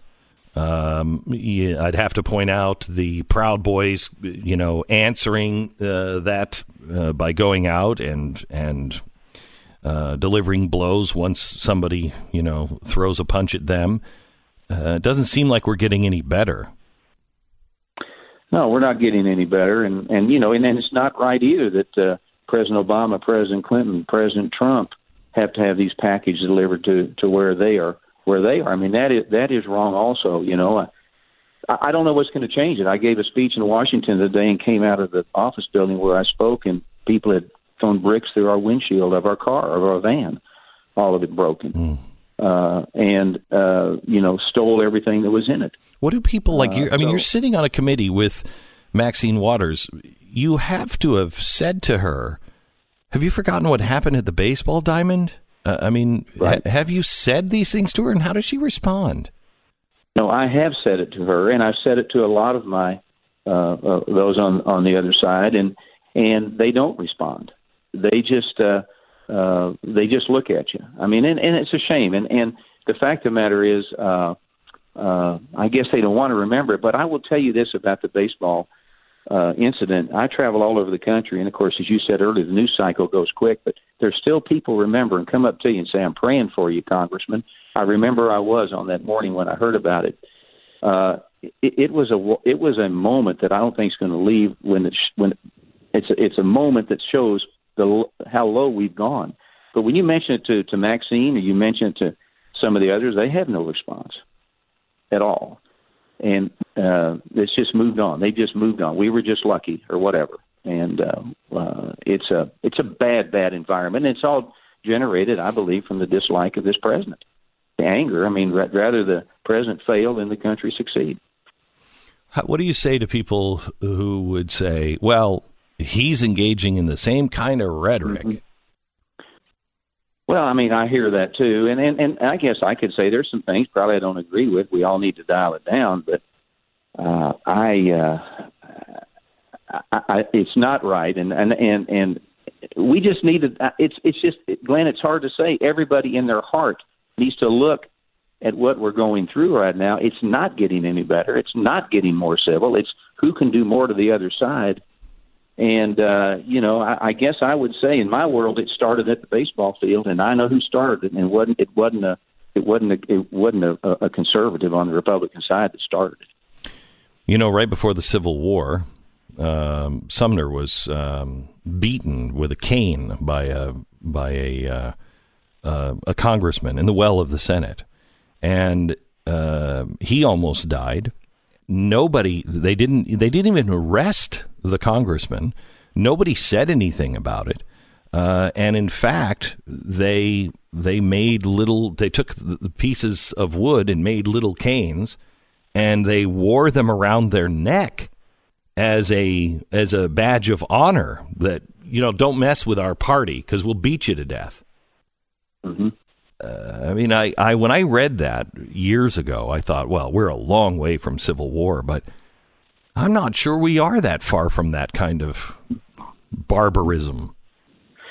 Well, unfortunately, instead of using canes, we're using guns right now. And, uh, you know, I mean, to go to a restaurant with your family and be yelled at, to get on an airplane to go back to D.C. or to come home and be yelled at. Uh, What's that feel like? It just uh, CNN says that's not a mob. well, I'll tell you, you can have a mob of hundreds, a mob of millions, a mob of one. And uh, you know, from a personal standpoint, I mean, I'm a former athlete. I've got a lot of drive in me, a lot of fire. But you know, uh, I have found myself just uh, giving them my card and saying, "I can't deal with your anger, but if I can ever help you, you let me know." And uh, but I mean, it's restaurants, it's airplanes, it's being on the street. Uh, it's it, it's pretty unbelievable, but it's the way it is, and it's not getting any better. And many of us now have been uh, have have to have security uh, and uh, uh, you know that's just another level of of defense from from this attitude of uh, you know to heck with America, let's go get them. And uh, if we put much if we put much effort into passing or not passing legislation, reducing regulations, as we do with uh, trying to attack each other, I think we we'd see a lot more a lot, lot more positive things in Congress. We would. Uh, Congressman Roger Williams, thank you very much, and um, and thank you for uh, your service. And sorry that that has happened to you and your colleagues. And and I hope um, people on both sides will hear your message and recognize that we can all play a role in this on uh, based on how we behave. Thank you so much. God bless you. Thank you. You bet. Can you imagine Imagine working side by side with Maxine Waters. After Having, all that, yeah. after all of that, and then hearing her say that, incredibly in, uh, infuriating. I would be, I would be very upset. I mean, you know, it's like a, it, you should be able to live your life and be a representative without being harassed, without being certainly shot at. But I mean, you know, that I don't understand what good they think that does anyway. I think all it does is make people uh, who are conservatives or Republicans that much more uh, motivated to go out and vote. I hope so. I hope people go out and It's a revolution at the ballot box. Um, I'm going to talk to you a little bit about our sponsor this half hour. It's SimpliSafe. You know, we told you today that um, the caravan that now the press wants to ignore because it's not going to help them for the um, midterm elections. And the press is saying that this is a, you know, right wing conspiracy and they're making too much out of it, yada, yada, yada. Um, no, actually, it's a big deal. And there's been two more caravans now that are being um, made uh, so they can follow this one. If, if we start to have wave after wave coming to our border, what do you think's going to happen to those? What do you think's going to happen? They're let in wave after wave. 5,000, 10,000, 25,000 people. Lawlessness. Lawlessness. You need to protect your family. You need to protect your business. You need to protect your house. Protect your life with sa- uh, simplisafebeck.com. Simply Safe system now protects over 2 million homes and businesses. I have SimpliSafe myself. They do things right. They build it right. It can take, you know, a power outage, the phone lines being cut, the Wi-Fi down, everything. And it still calls police. Somebody could take a baseball bat to that keyboard and it's still going to call police. Now, here's the best part. You own it. You're going to save a buttload of money. When you see the price of this thing, you're going to say, wait a minute, wait a minute. How much? How much have I been paying these, these people that'll come in and wire my house with inferior technology? I've been paying how much? And this is what it actually costs? So you own it, and there's no contracts for the uh, 24 7 security. It's $14.99 a month if you want to have the 24 7 security. They'll call police, they'll call fire, ambulance, everything else. Just go to simplisafebeck.com. Find your system now at simplisafebeck.com. They must be ice skating on the lakes of fire in hell today because hell has frozen over. A, me- a, member of the media has now actually admitted that he shouldn't have dismissed Juanita Broaddrick's accusation against Bill Clinton. Now, this is coming from a columnist for the Washington Post. His name is Richard Cohen. He's worked at the Post since 1968. And he just wrote an opinion piece titled, I thought Juanita Broaddrick wasn't credible. I was wrong. Now, Juanita Broaddrick is the woman who alleges that Bill Clinton raped her when he was running for Arkansas governor in 1978. But since the Me Too movement exploded over a year ago, there's been a title shift in the culture culminating in the tug of war over allegations during the Kavanaugh hearings. Now, one of the biggest takeaways from those hearings, according to those on the left, is that you always must believe the victim. During the hearings, Anita Hill was once again in the spotlight, brought up over and over again, and her accusations against Clarence Thomas, universally believed by the media. Yet somehow, some of Bill Clinton's accusers still haven't been extended the same sympathy as Dr. Blasey Ford and Anita Hill. That's really. Why is it so unusual to hear a Bill Clinton supporter admit that they may have been wrong about Broaddrick? It's 20 years later. Now, this has been obviously influenced by the Me Too movement but Cohen now admits to dismissing Broaddrick's claims during the Clinton presidency as just another wild accusation made by twisted Clinton haters. NBC's Lisa Myers recently told Slate, I tested Broaddrick's story every way I could, again and again and again. I'm quoting. And no detail ever changed. It never got better. It never got worse. It was always the same, end quote. Cohen now wonders why Monica Lewinsky is now totally characterized as a victim, while Broaddrick is ignored. Isn't that interesting? Monica Lewinsky, who has always say she, says she wasn't a victim, is now the victim. And Broaddrick, who has always claimed it was not consensual, I, I was raped, she's ignored. Cohen says it might have something to do with Broaddrick bring, being a Trump supporter. Come on, that couldn't have anything to do with it.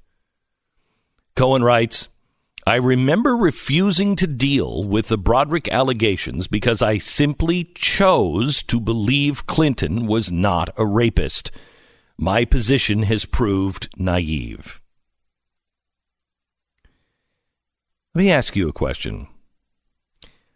Unlike Broaddrick, who had all of the evidence, had witnesses, unlike Keith Ellison, who the witness is very credible, has nothing to gain, everything to lose, the evidence is overwhelming. Those two things you can look at and you can say, there's evidence there. You, cho- you chose to ignore it. With Kavanaugh, there was no evidence. But if suddenly there was a bunch of evidence and it was presented, I would be fine with saying, wow, okay, new information. Looks like Kavanaugh did it. Why is it that no one on the left is willing to do that? Whether dealing with Clinton or the Kavanaugh cases, all political camps should tread carefully in their certainty about the truth. Certainty always seems to get us into trouble. Requires a huge dose of something more elusive than the truth to be able to survive today and that is humility. Cohen seems to be exercising humility. And for that, I thank the Washington Post columnist. Thank you for being willing to step out of the crowd, go against maybe some of your peers, and say, you know what? I think we were wrong about this one. Thank you, Richard Cohen. This is a pretty big moment. We recently went over the uh, details of that Broaddrick uh, accusation. I'd like to have her on. Yeah, she I, she would come on. I think. Yeah. Um, she. It was interesting to see that because I honestly the same thing had a sim- similar reaction to it at the time, uh, in which a lot of the accusations about affairs and stuff seemed credible, but you know, rapist. I mean, the the, the accusation was really brutal. Uh, but her, is, at the time, she had five corroborating witnesses yeah, that she told at the time. The time. Uh, she uh, talked about seeing a, I think it was a prison uh, in the outside of the window, mm-hmm. um, which was confirmed that prison was there. She was confirmed to be at this nursing conference that was there. He was in town. Like, I mean, there was a lot of. It was unlike the. She knew the. She knew uh, what hotel it was at. Uh, and she knew the time period. I don't know if she knew the exact date, but everything else she had pretty much locked down. Pretty amazing. I, I will tell you, I always found her credible. I found her more credible than anybody else. Hmm. You know, Paula Jones. You know, I don't know, but uh, but Juanita Broaddrick, I absolutely believed her from the beginning, and she has been one woman who has been so wronged over and over and over again. This is the Glenn Beck program. I'm just sitting here reading a, a bio of somebody I'm bringing on, and uh, this sounds like a prison sentence. Dan Andros spent the last 15 years as head writer for Glenn Beck. What was that right. like? Holy cow. Well, now I'm free. So You're this is, uh, yeah. You've been gone my... for about two years. Yes. Uh, and uh, have you learned your lesson? Ready to come crawling back? Uh, yeah, I think uh, we're good. We're good. We're good. okay. Uh, you are also the managing editor for FaithWire.com. Yes. Uh, and, and you've done some projects with us. We have an upcoming project on Israel, but you are here to talk about a project that you're working on about pornography. Yeah, we, we've created a resource now because – um, you know, this issue isn't going away. And when you look at culture and you see how broken culture is, the, the, the, number one area that it's broken in is in issues related to sex and sexuality and gender. Mm-hmm. I mean, we can't even look at people and say, you're a man or a woman. It's, it triggers some sort of reaction and everyone mm-hmm. is up in arms about it. And so you have a culture that's gone completely off the rails. And so what we're doing is we've sort of pressed the reset button on that and we've sort of gone back to ground zero. And how did God design sex? How did God design sexuality? And and so where we zeroed in on was porn because we think porn is the main driver of that dysfunction that we're seeing in culture. And the numbers are more staggering now than ever before. Uh, and churches, only 9% of churches have actually resources dedicated to it. So that's why we created setfreecourse.com uh, so that people can go and, and so that hopefully churches use it and, and take a look at it. And really, it just presses the reset button on how God designed sex. Because, you know, sex is a dirty word often in some circles, but, um, and people sort of push that over. But God created it. You know, God designed it for our benefit. It's really quite amazing. We were watching something. I don't remember what it was, and we were my wife and I were talking about uh, the medieval times. And in medieval times, you know, uh, it was a sign of wealth and beauty if your teeth were rotted because they had just discovered sugar. So that meant that you were Like full of sugar, you had lots of food, you- yeah. yeah, you had lots of food. Um, uh, they used to use earwax as chapstick. ah, you know. And I said, I said, I You said to cured all, Tanya, all addiction to sexuality with that comment. no, I, I said to Tanya, I said, I can't even imagine kissing or being near somebody back then. The, God's was brilliant with the sex drive because it'd be like you come in and you'd be like, no, thank you. Yeah. You but know? how do you, but how does, you know, it how had do to you- be stronger than it is today. yes, I think you're right. But for those who want to tear that apart and tear that vision apart, where is the where is the lowest hanging fruit? I mean, you talk about that sex drive, we go off the rails with it. What what is the lowest hanging fruit to break up the family and screw up? You know, uh, Sex. Chris, is sex. We're, we're idiot guys. We we, we fall for everything. You know, it doesn't it take you know it doesn't take much for I us to go off the rails. it's Right. chapstick. That's all right. That's all right. I'm in. Come over here. so and and the numbers bear this out. I mean, and even among Christians, that's where the shocking thing is. Like culture, it's like everyone's got their bro porn now. I mean, the numbers are you know eighty percent of people, all people have seen porn, like you know, un, un, especially from guys. But Christians are not immune to this, and so this bar- this study from Barna that came out recently, sixty five percent, two thirds of Christian men have viewed porn. They they view it about at least monthly. They admit to that. so an amazing That's two thirds of Christian men. And the porn is not like when I was growing up. You know, there was one kid that had a Playboy magazine. Right. You know what I mean? you had to shame yourself Yeah. and go into like some, you know, like concrete no window building, Yeah. and like your car would be there and be like, oh, there he goes into Right. the porn store. Like, no, now and you- it's and it's not that way now. Now it is Right. the worst of the worst. Now it's degrading. Yeah, it's And you- super easy to get at, too. everywhere. Yeah. Right. Everywhere. And and the sh- and the real shocking stat, Glenn, is not only is that the case with technology and the prevalence, but among young people, where it's most prevalent, eighteen to twenty four year old men, now the numbers show that they view it as a morally acceptable choice or indifferent to it, a majority. So so Well, can I tell you something? I mean, you're a guy. You're being told you can't look at women uh, sexually. You can't notice what they're wearing. You uh, rape is completely undefined. I mean, you know, I asked you out. You said no. I asked you out a second time, and now uh, I'm You're a rapist. Yeah, I'm a rapist. I mean, it's it's crazy and confusing, and I don't know.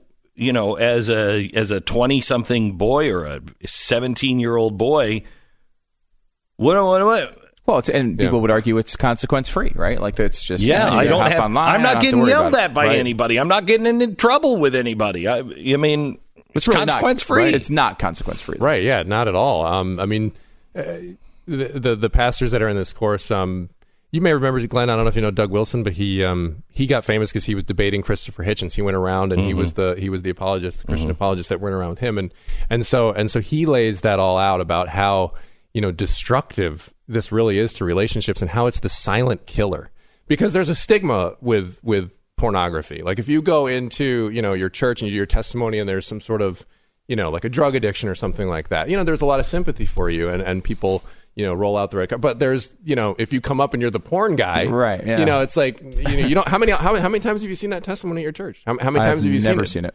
Right, and so and so. And actually, the numbers in the study show that even church leaders are are falling victim to, to this. So I know maybe in- there's a reason why they're not bringing it up. There's a fear that they're going to be found out too. I know in you know in in in my church, and you know my church is the goody two two. You know, you know, we don't we drink milk. Um, it- it's the number one reason families are breaking up. It is the number one Wow. cause of of problem is pornography. Yeah. Starts out as pornography and it just spirals out of control. I'll say too, if you're if you're uh, you know if you're having a porn addiction issue, like you're probably not going to want to stand up in front. You're right because the stigma is big. I think what's interesting about what we've done here is like that the same way that the negatives of what has happened with porn, which is the stigma has been taken away because you can just do it online in your own home. Right. Like this course that you have is kind of the same. It takes away the stigma of having to admit it necessarily. You can kind of go through and, and hear these things without having to stand up in front of your church I don't and tell right. your neighbors about Honestly, it. I mean, Yeah, I know until you're it's, ready. Yeah. I know it's really. I know it's.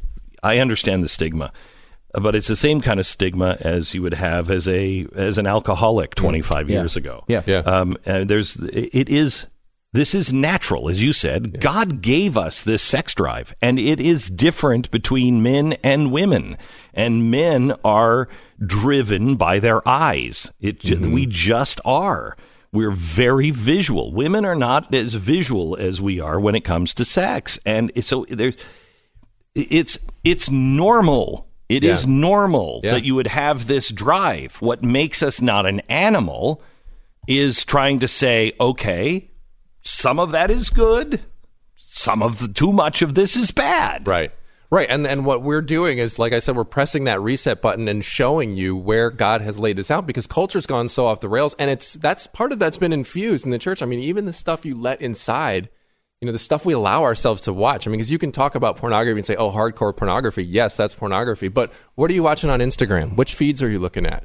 I mean, is Instagram not like the women in bikinis showing their butts feed right now? I mean, like, what, what does that do to your brain when you're just scrolling that all the way through? I mean, can, can that be considered porn? I think I think some people could make that case. You can make a is- strong case. This is an argument that uh, you know my wife and I have all the time um, because there's almost nothing that you can watch on you know Netflix or Amazon Yeah.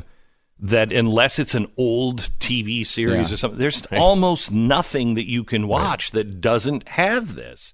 You know, so you know, just click, click, click. You know, just go ahead and and um, you know, fast forward through some of that crap. And that's the argument is on my wife like. Don't st- stop watching. We have to stop watching this, honey. Let's just zip ahead of this part, Right. you know. But is that right? Right.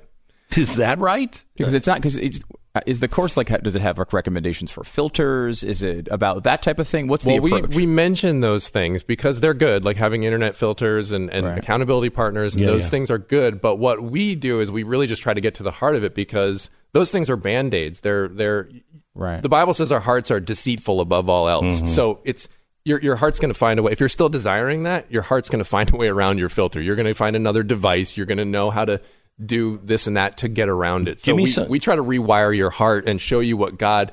you know, we give you a positive vi- vision to shoot for. You can't just say don't do it, don't Right, do it. right Give me some of the stats.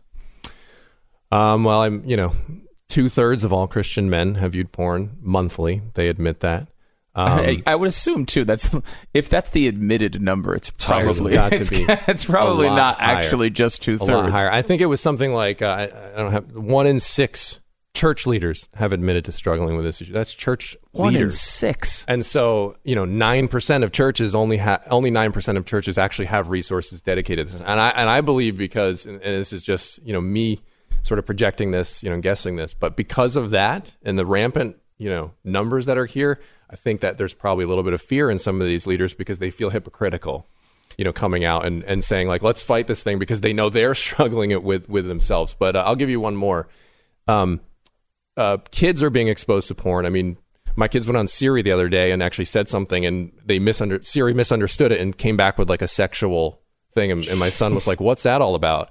Um, so kids are accidentally or intentionally getting exposed to pornography as young as ten and eleven years old, and they're getting married later. So now think about that. If you start getting into porn at 10, 11, 12 years old, and it becomes a habit for you, um, and then you don't get married until you're 28 or 29 years old, you've been poisoning your brain now uh, in how you view women for you know two thirds of your life two thirds of your life, and then now we're And it expecting takes- these people to to Right. be a good husband. And it takes more and more to excite you. Yes, I mean, it just well, it's, the a- gateway. It's the gateway. It is. You start with porn, and, and we, we look at affairs, and that's the other thing that. Mm-hmm. Where does that usually start? That didn't mm-hmm. start just one day you wake up and say, "I'm going to No, go have an affair with my secretary." it started in the house. in your phone. You know, Yeah. and like, and we can talk about this, but I- I guarantee you, our voices right now, we're hitting. pe- The numbers don't lie. The numbers don't lie. We are hitting you. We're not hitting your neighbor. We're not hitting somebody else. I guarantee you, there's somebody sitting in their car listening to this, and and it's hitting home right now because it's the silent killer, and you've been walking around with that with that shame and guilt, and so that's why we made this course, setfreecourse.com, because you know God wants you to be free from this. He he wants you to live, uh, you know, shame free, guilt free from this, and He's given you the tools to fight it. And so that's what we point you to. Thank you very much, Dan. Thank you. Thank you for having me. Yeah, he guess he's doing something with his life after this, but Setfreecourse.com is the place to go get it. And the Israel thing is coming up too. We're going to be do have the Israel Yes. documentary. I was talking to Dan a little bit earlier today about some of the experiences of seeing the media as they cover the Palestinians versus the way they cover the Israelis. yeah, that wasn't the goal to go over there No. to cover the media, and yet that's what this documentary became because the media was. If you didn't stay with the gaggle, you actually you actually observed something of the gaggle Yeah. that they're just Yeah. never aware of. Well, and and even more shocking, Glenn, is when the gaggle's there, they get the story wrong. I mean, it was unbelievable to me, you know, because we went there to watch Trump, you know, actually do what the other presidents didn't do, Yeah. and and open the the uh, U.S. embassy there in in Jerusalem, and so. Um, that's what we were there for, but then what we saw was how the media concocts a narrative that's completely false. Um, and I'll, I'll tell you a quick story. Uh, you, know, you know, for some, some context, I downloaded an app while I was there called Red Alert, and so you can try this at home and test it and see if I'm see if I'm I'm full of it.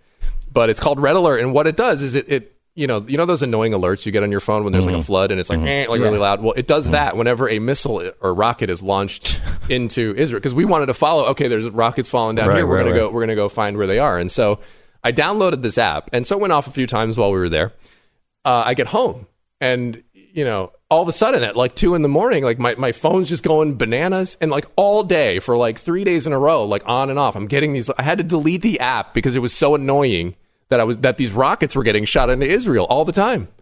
You know and then so what does the like. media show? So th- th- that's the picture. Like there's the context. Like their rockets are flying in from gaza all the time. Then the media shows up and is like look at these israeli you know evil soldiers just gunning down innocent hapless uh, protesters there on the on the Gaza border. Why, why do you think the Israelis are taking it very seriously when they're burning tires?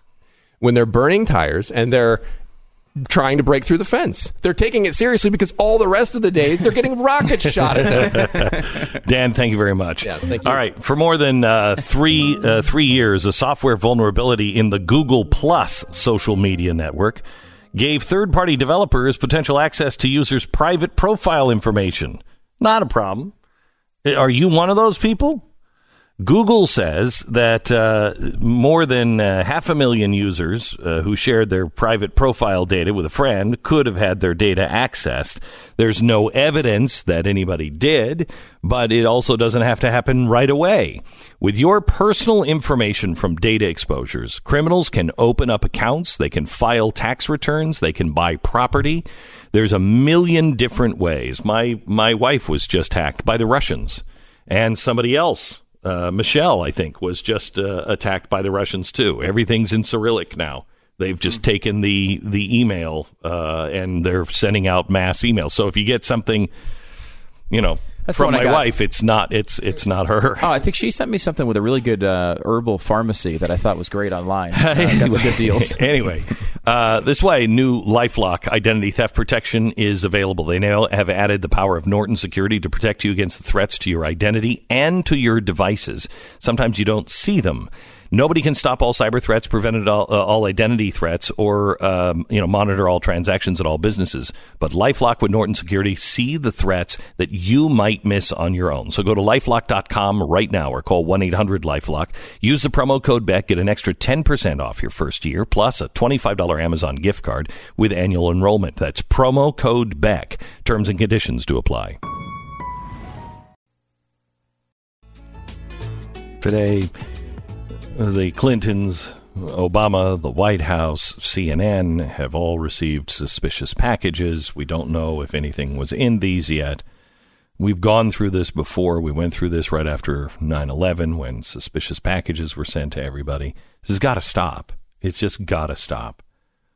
Um, the violence uh, and the threat of violence on on either side is wrong and has to stop. And I I hope that all politicians on both sides and all media on all sides recognize the role that all have played in bringing us here. It's got to stop. Ratchet it down. Glenn Beck, Mercury.